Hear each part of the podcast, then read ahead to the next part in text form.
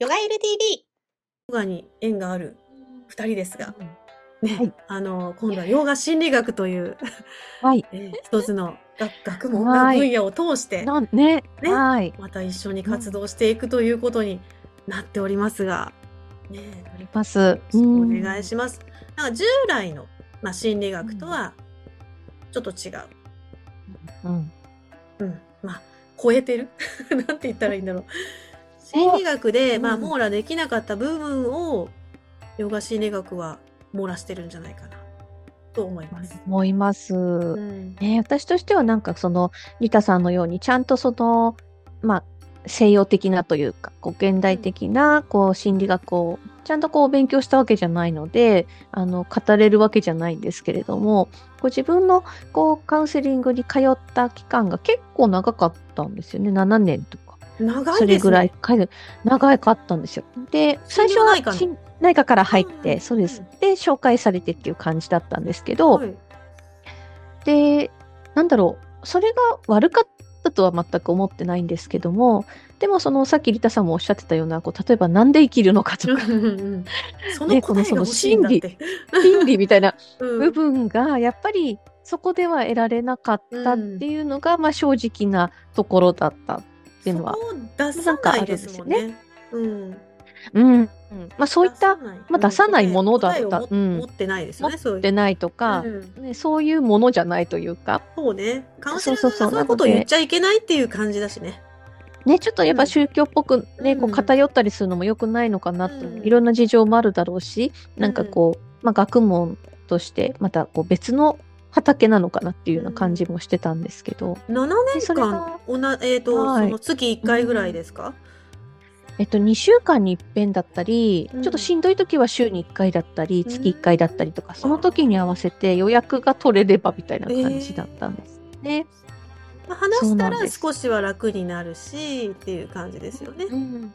そうですね。やっぱりなんか私にとってですね、なんかその距離感が良かったっていうのはありますね。ぐいぐい入り込まれない。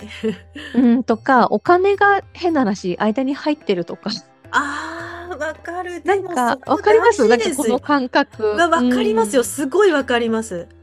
いや、でもそのお金が入っちゃ嫌な人もいるじゃん。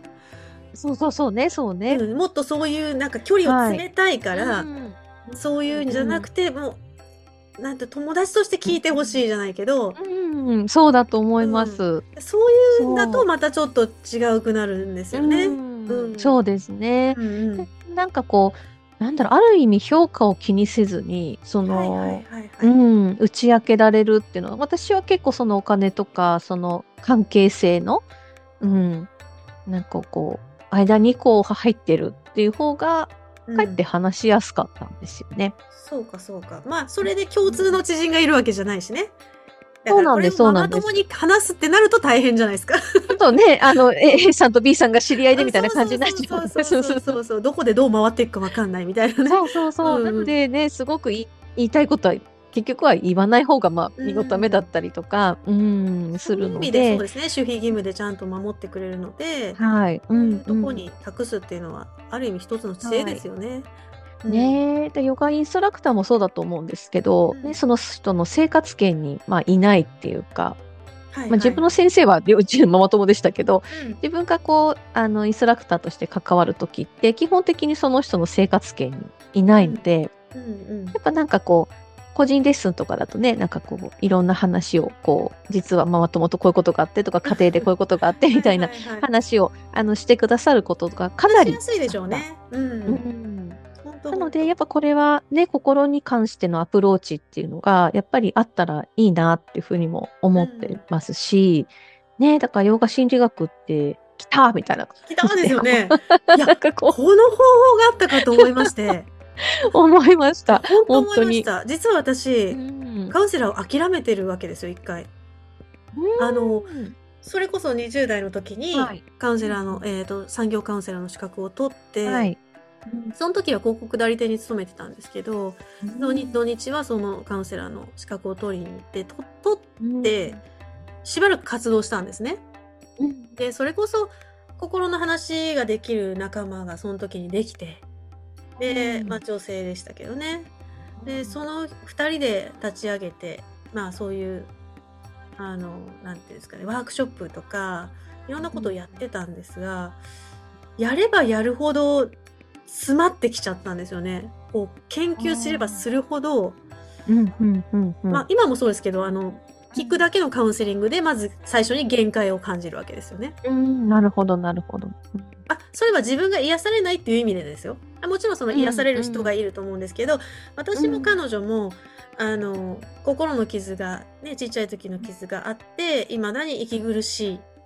その息苦しさをが取れればいいわけなんですけど、取れないってなるわけですよ。うん、そうですよね。うんうんうん。なぜか取れない。取れるはずなのに取れないみたいになって、ってこと、ってことはなんですけど、これ他の人にやっても、取れない場合もあるよねってなるわけですよね。ああ、まあそうですよね。うんうんうんうん。私たちのようなタイプでは無理なのかもしれない。うん。で、まずカウンセリングに限界を感じる。ね、カウンセラーとして単に活動するのは無理かなってなったわけです。もちろん、その傾聴っていうのはどんなことでも必要だから、それは役に立つ。そうですね。うん。だからアートセラピーとか自立訓練法とか、まあ、瞑想みたいなこととかなんかそういう体験型の気づき体験から、はいだから人って体験からしか学べないじゃんってみたいななんかそういうああ、本当ですよね。だって、うんじさっきのあの子育てじゃないけど本当にきついどん詰まりじゃないと人は変わらないじゃないですか。でそうです実際ね体。験してやっと、あ例えばさっきもあ愛さんがおっしゃったようにその自分が母親になってやっと母親の気持ちが分かるとか、ああいうこと言っちゃってごめんねみたいななんかうん。気持ちになったりとか本当に。うん。分かるねじゃないですか、うん。そんな感じでやっぱその体験を通さないと人っていうのは気づかないし成長しないっていう結論に至り、結局傾聴のカウンセラーっていうのではなく、アートだったりその自己表現によるワークショップですね。うん、だから自己表現それで、による気づき、うん。で、まあ、今もアートの仕事をやってますけど、うん。だからそういう意味で体験して自分で気づく。私が何か言ったってその人が気づかなければ、はい。うん。永遠にその人は変わらない。変わっていけないしだからその気づきを促促すなんかありありとあらゆる方法でやってた感じです、うん。うん。だったんですよ。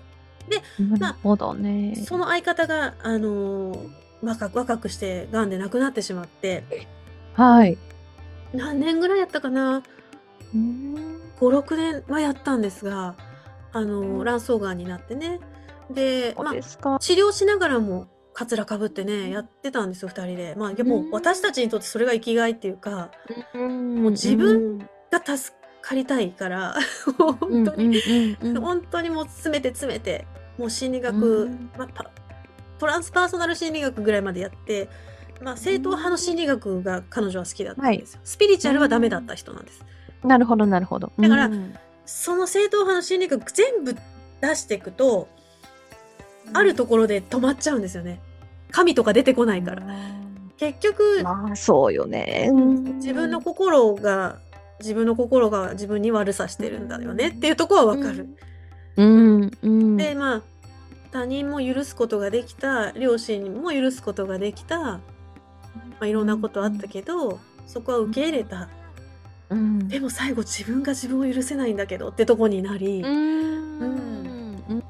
なんかそういうところで詰まってったんですよね。あの私も結局その客観的に自分を捉えるとか言うじゃないですか。メタメタ認知とか、うん、なんかそういうふうにね。客観的に自分を捉えるっていうのは大事だけど、客観的に捉えられない自分がいるじゃないですか。いや、いますよ、います、います、います。もうだって鏡はい。曇りまくってるから、うん、うん。でうん。この間あの調べてくれてなんかあの勉強会した時もね、うん結局カウンセラー自身が自己授与してなきゃいけなくてカウンセラー自体、ね自身が鏡のように透明でなきゃいけないっていうのがあって、はい。そこで挫折なんですよ、うん。私にとって。こんな汚れたわかり私ます 歪みまくったこの鏡に何が映るというのさみたいな。磨いたって磨いたってどんなにしたって汚いんですけど、うん私みたいな。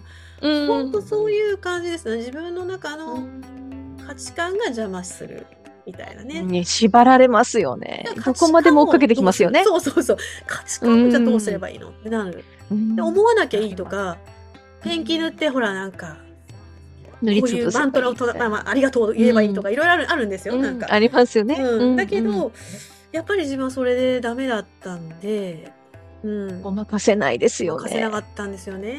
うんだからそのまあまあその相方が亡くなっちゃった時にあもう私はもうこれで足を洗おうと 足を洗おうとか言って うんそうだったんですね。一人ではやらないって決めて、全然違う音楽の方に三振で、はい今アーティストやってますけど、そっちはいにまた全勢力、全全力をですねあの、注いでたっていうのがあります。うん、そうでしただから喪失体験の時に必ずそういうのが作る作るってことですね。うんその時は音楽が、ねうん、癒してくれて、うんうん助けてくれて。うんまあその親友を亡くしてからもうひ私がそのカウンセリングとか心理学に関わることはないだろうなと思ってたんですけどまさかこう巡り巡って、はい。ヨガと心理学が融合して融合して、またね、音楽もアートも一緒にできそうな。そうなんですよ。はい。ねえセラピーでがと総合でできそうなできそう予な。感なんですよ。はい。うんわかんないですね人生って本当に。いや、本当に。だからねカウンセリングをずっとやってみ、やられやっていただいてた立場だと思うんですけど、クライアントさんだった立場ですけど、まさか自分がうんカウンセラーになるとは思ってないかったです。これっぽっちも思ってなかった。ただ、本当自分が助かりたい一心で、あの、うん本読んだりね、いろんなことを追い求めてきて、まあ、結局、だからヨガ始めたのも、なんかこう、結局はその心のこの楽になる理由は何だろうみたいなところからも入っちゃったところがはい。あったので、なんかこう、うん、その秘密をね、知りたかったっていうのもあって、うん養成に通ったりしたのもあったし、結局はもうずっとそのまま、あの、哲学っぽいことが好きっていう感じで、こうずっと来てるっていう感じなんですけど、いやー、ほんと、ただなんか、なかなかその、なんだろう、傾聴してもらって、確かにそのいろいろ、あの、理解は頭でこうできるし、なんかその、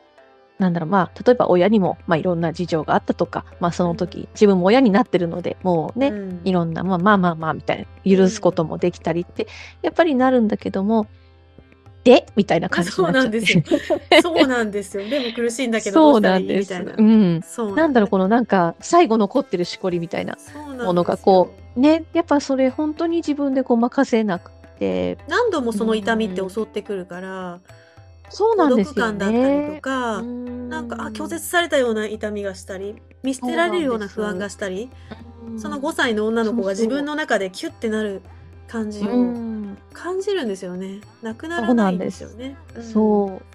で、結構自分もいい年になってるのに、うんなんかこう、いつまでこんなことしてんだろうと思ったり。本当に思いますよね。何思います。もう何言っても本当と思ったり、自分で呆れてみたりしながらですね。うん。で、やっぱりその、なんだろうな。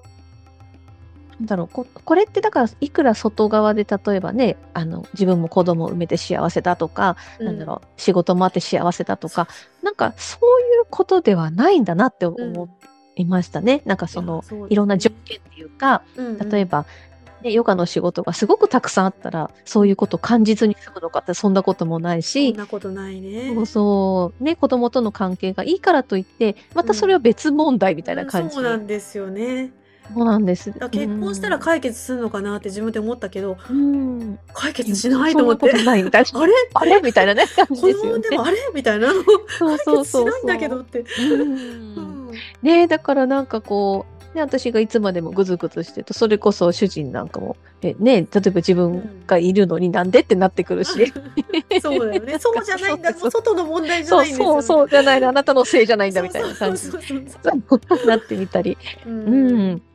で、で、やっぱりそのね、ヨガ心理学とかこう、やっぱりううまくこうそのあたりも、なんかこううん。自分の中の、こう、なんだろう、こう、整理できなかったところが、やっぱりすっきりとこう、ね、なんだろう、理路整然と、こう、うん。自分の中にこう落とし込めたなと思いましたいし、やなんか岡本さんと話した時にあ私がやってきたことをこんな風に同じようにやってきた人がいるんだっていうのがびっくりして多分愛さんも一緒だと思うんですけど、結局ね。はい。あのうんまあ、今体系としてヨガ心理学って言ってますけど結局はその自分の怒りのなぜこれに対して自分が怒るんだろうって思っていって手放していくって作業じゃないですか。まあ、要は自分を見つめていく深く。うん。うんまあそのその過程ではもちろん嫌なこともあるし、うん、ありますね。勇気がいることもあるし、うん、あるん。だけどあでもずっとこれやってきたなって思って、うん、でだから今助かってるんですよね。でそれを同じようにやってる人、うん、あこれでよかったんだなっていうかこれしかなかったんだなっていうなんかすごい、それは思いました。勇気をいただきましたね。えー、やっぱりリタさんもその心の話がしたいとかね、心理のあの話がしたいっておっしゃってたのを聞いて、うん、あ、なんか、あ、やっぱりいらっしゃるんだって嬉しいだ ったり、ね、どっちかっていうとこうフィットネス的な要素がこう、えー、取り上げられやすいし、まあ成果も見やすいとか、うん、あの、あると思うんですけど、どっちかっていうと、まあそっちの方がピックアップされることが多いのかなと。うん、全く異質な異質ですよ、私なんて本当に。ねえなので、うん、なんかこうねどれだけ心のことをこうなんていうのかなあの例えばまあヨガ哲学を勉強したいっていうのとまたちょっと違ったりするじゃないですか。ちょっと違うんですよね。そうそうそう。ちょっと違いますよね。うん、そうあの知識としていっぱい入れるのではなくて、それが生活に反映されなかったら意味がないんですよね、人生に。そうそうそうそう。うん、に自分があの安定して穏やかで、幸せ本当の意味での幸せね、うん、なんか嫉妬とかさ怒りとかに苦しむのって本当に苦しいじゃないですか。いや、本当に。そういう自分だったんですよ、でもヨガやる前は。いや、でも私もそうでしたし。うん。羨ましいってすごい思う人だったのに、今全然何も思わないんですけど、本当に。本当に思わなくなっちゃって。でも。いいなってね。うんうん。なんで私にはないんだろう。あの人にはあって。思いました。そうそうそう惨めだな、みたいな。本当にそういうのを探しては自分をいじめて落として。そうそうそう。どんなことでも材料にしますよね。そうそうそうそう。で結局自分はダメだって言いたいんでしょみたいな。言いたいの、最後そこのオチに持ってきたい。そうあれもすごいなんか囚われだったなと思うんですけど、ね、そうやってやっぱ自分と本当に自分の人生に向き合うことから逃げてたというか、うんうんうん、巧妙にね。そうですね、うん、あの向き合うタイミングじゃなかったのかもしれないしまだそれまでの知識や元気もなかったのかもわかんないし、うん、ただあのヨガを習いに来る人に対してやっぱりその真理を伝えたり、はい、あのあっちはあのそんなの求めてないかもしれないんだけど でも本当に心の話をしたりして、でも心が治んないと結局根本原因がそこだから、体も治ってないよねって思っちゃうんですよ。うん、そうなんですよね。結局、愛さんも私もそうだったように、原因不明だったりするじゃないですか。そうなんです、うん、そうなんです。うん。だから、それって心だよね、ストレスだよねってなって、じゃあそこの根本を癒さない限り、絆創膏を貼ったに過ぎないから。そうですね。そこの根本治療っていうのを目指すんですけど、まあ、私がどうこうっていうよりヨガにその力があるっていうのを確信してるので私は。うん、やっぱ歴史がある分すごいんだなと思うし、うん、ね、なんかその大昔の人もでも自分と同じようなことを悩んだりとか。大概同じですよね。人間ですね。たんだなと思って、うんうん、なんかこう、うん、まあ、嬉しくって言ったらちょっとあれですけど、なんかこう、まあ、ほっとしたり、うん、結構ね、難しいこと言ってるようで、割と日常的なことにもつながることがたくさん。あるから、うん、一番本当に決定的にその心理学と違うのは自分の本質がプルシャであるとかそういうところをですね、うん、いや心自体があなたじゃないからっていう大前提なんですよ。衝撃ですよね、そこ。衝撃でした。ここが核だと思います。うん。本当ですね。だって自分がこの心が自分だと思い、思ってるから、汚い私も本当嫌、うんなんですぐ寝たんで嫉妬して嫌悪して、うん、ってなるじゃないですか、それ自体あなたじゃないから、心ってそういう働きだからみたいな。え？えみたいなどういうことですか？あの時すごい混乱しましたね私もえ心が私じゃなかった？私ら、私は何なんだ？うんみたいな。うん。そう、なんかとんでもない話を聞いたみたいな 感じに最初は思って、全然理解できなかったです。でもそれぐらいの新しいうん世界観がないとぶち壊せないですよね、自分の。うんそうですうん、ね。自分はダメだ、うん自分はダメだ病みたいなやつ。そうそうそうそう。いや自分じゃないからそれみたいな。うん。そもそも違違うからって。うん。っていう。ほんとねたまにポカーンって聞いてる人いますからね。うん何言ってんだ、この人うんみたいな感じで。あります、あります。でも本当それぐらいそのせ世界観の転換がやっぱりあるっていうのがヨガ心理学のすごいところとあと輪廻転生のことが入ってくるのが大きいかなって思います。んそうですね。だからまあ、ヨガとも言ってるし、心理学とも言ってるけど、なんかそこに縛られてるかっていうと、そういうことでもなかったりそういうことでもないですね。しますよね。うんうん。まあ、新生原理も出てきますしね。そうそうそうそう。だからあのなんていうのかな体系立てて、えーあのまあしヨガの哲学心理学まあヨガの哲学自体がもう心にあの心の問題を解決できるんだっていうところをねすごくわかりやすく伝えてると思うので、うん、へえこれは本当にぜひうん皆さんにねね、広めたいですね。そうね。リタさんはこう、なんだろう、こう急なんか自分の中で楽になったなとか、受け入れられられたなって思った、ななんていうかな、例えば言葉だったり、こうんう、きっかけみたいなのって何かありました？なんか。自分が楽になったか。納得したとかでもいい。なんか、そうだな。うん、変わったなとか。うん、やっぱりその自分がそのなんていうのかな自分の本質がうん。全く違うとこにあるっていううん。ことを聞いた時に腑に落ちたんですよなんか腑に落ちたっていうか最初はねすごい落ち込んだんですよ。仕込んだ。うんはい。え だったら私の人生何だったのって思っちゃったんです。こんな何頑張ってきたのにって。あまあ、ちょっとは確かに、なんか、そうですよね。思いますよね、でも。うんだか、らちょっと自分もなんかそのあのヨヨガでってかちょっと歌ってる時、まあそういういろんな体験があってなんかどうもあれ？私じゃない私っていうのがどうもあるんじゃないかっていうなんか推測ができた時があったんですよ。うんなんかじっと見てる自分みたいなのを体験したことがあって、はい。うん。じゃじゃあこの私は何なのってなったんです。でもちょっとわかりますね、それ。なんかだから、うん、結局さそれまででの人生って気に入られようとか頑張ってるわけですよ。人から評価されたいとか。承認されたいとかの欲求で動いてるじゃないですか。いい子ちゃんって過ごして、いい子ちゃんで過ごして、ここまで来たのに、うんそれあなたじゃないですって分かっちゃった時に、すごいエゴが抵抗したんですよ。反抗ししますよね、うん抵抗しますよね。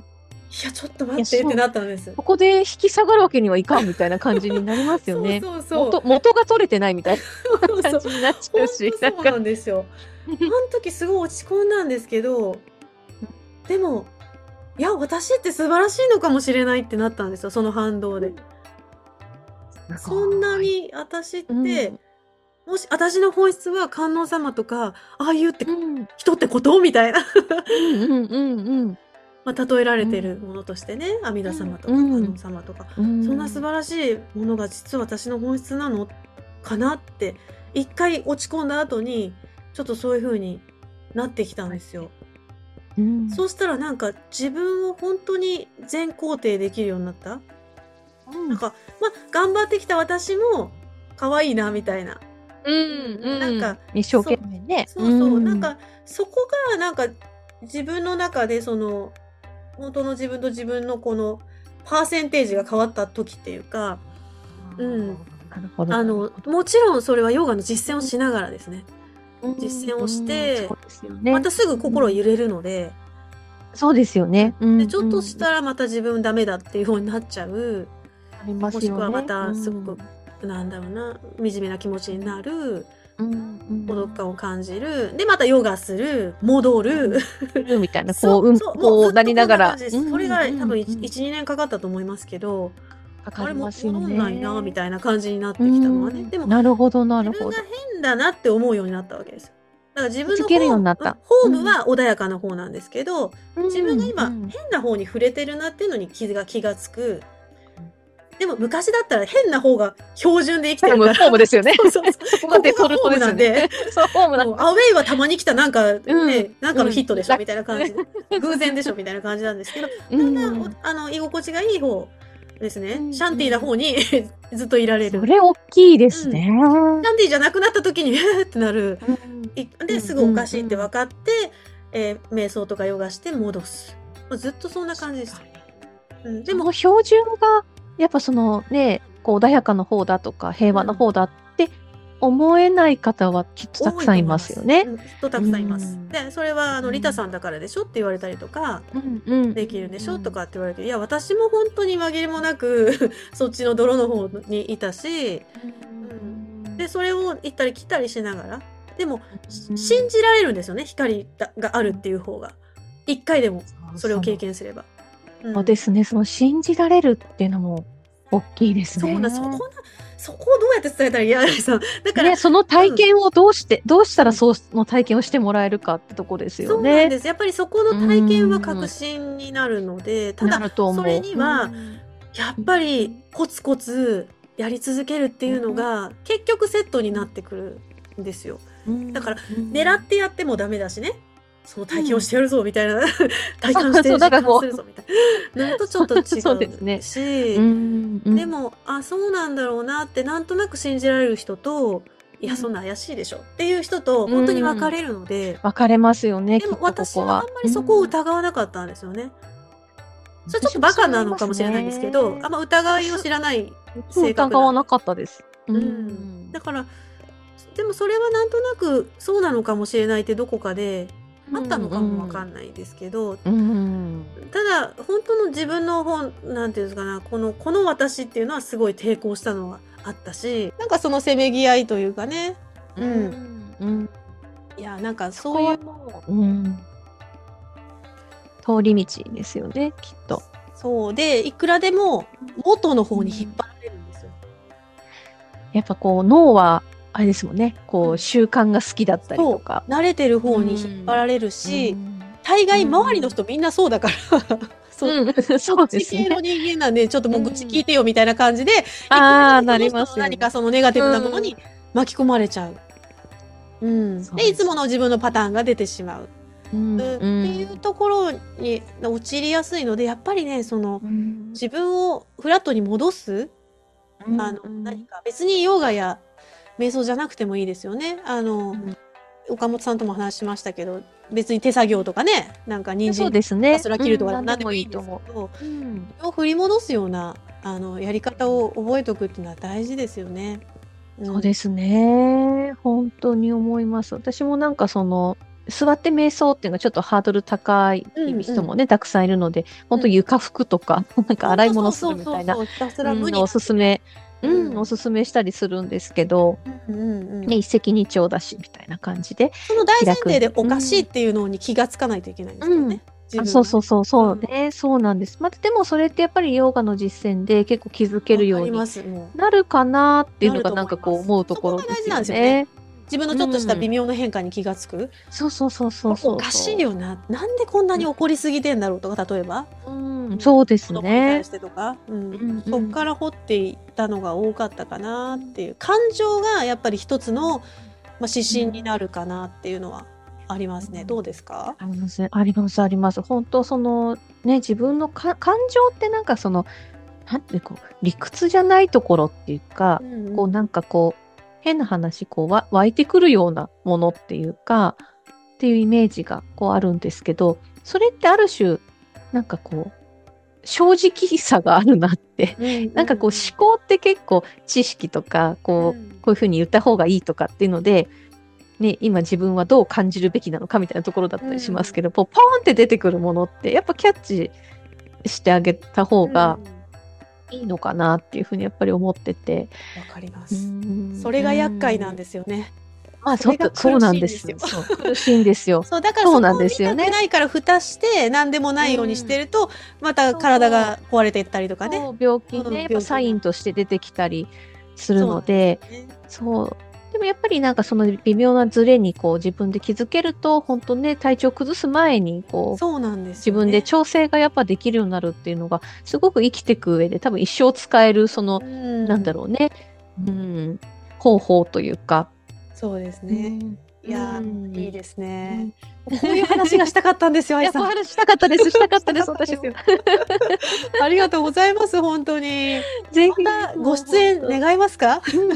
ぜひぜひまた本当にお願いしたいです、本当。なんかいろいろ話したいテーマがありますので、ぜひ、あります、あります。お話ししましょう。はい、お願いします。心理学の方も頑張っていきましょうね。頑張ります。のね、紹介とかも兼ねてまたやっていきたいなと思いますので、またぜひよろしくお願いします。愛さんでした。はい。ありがとうございました。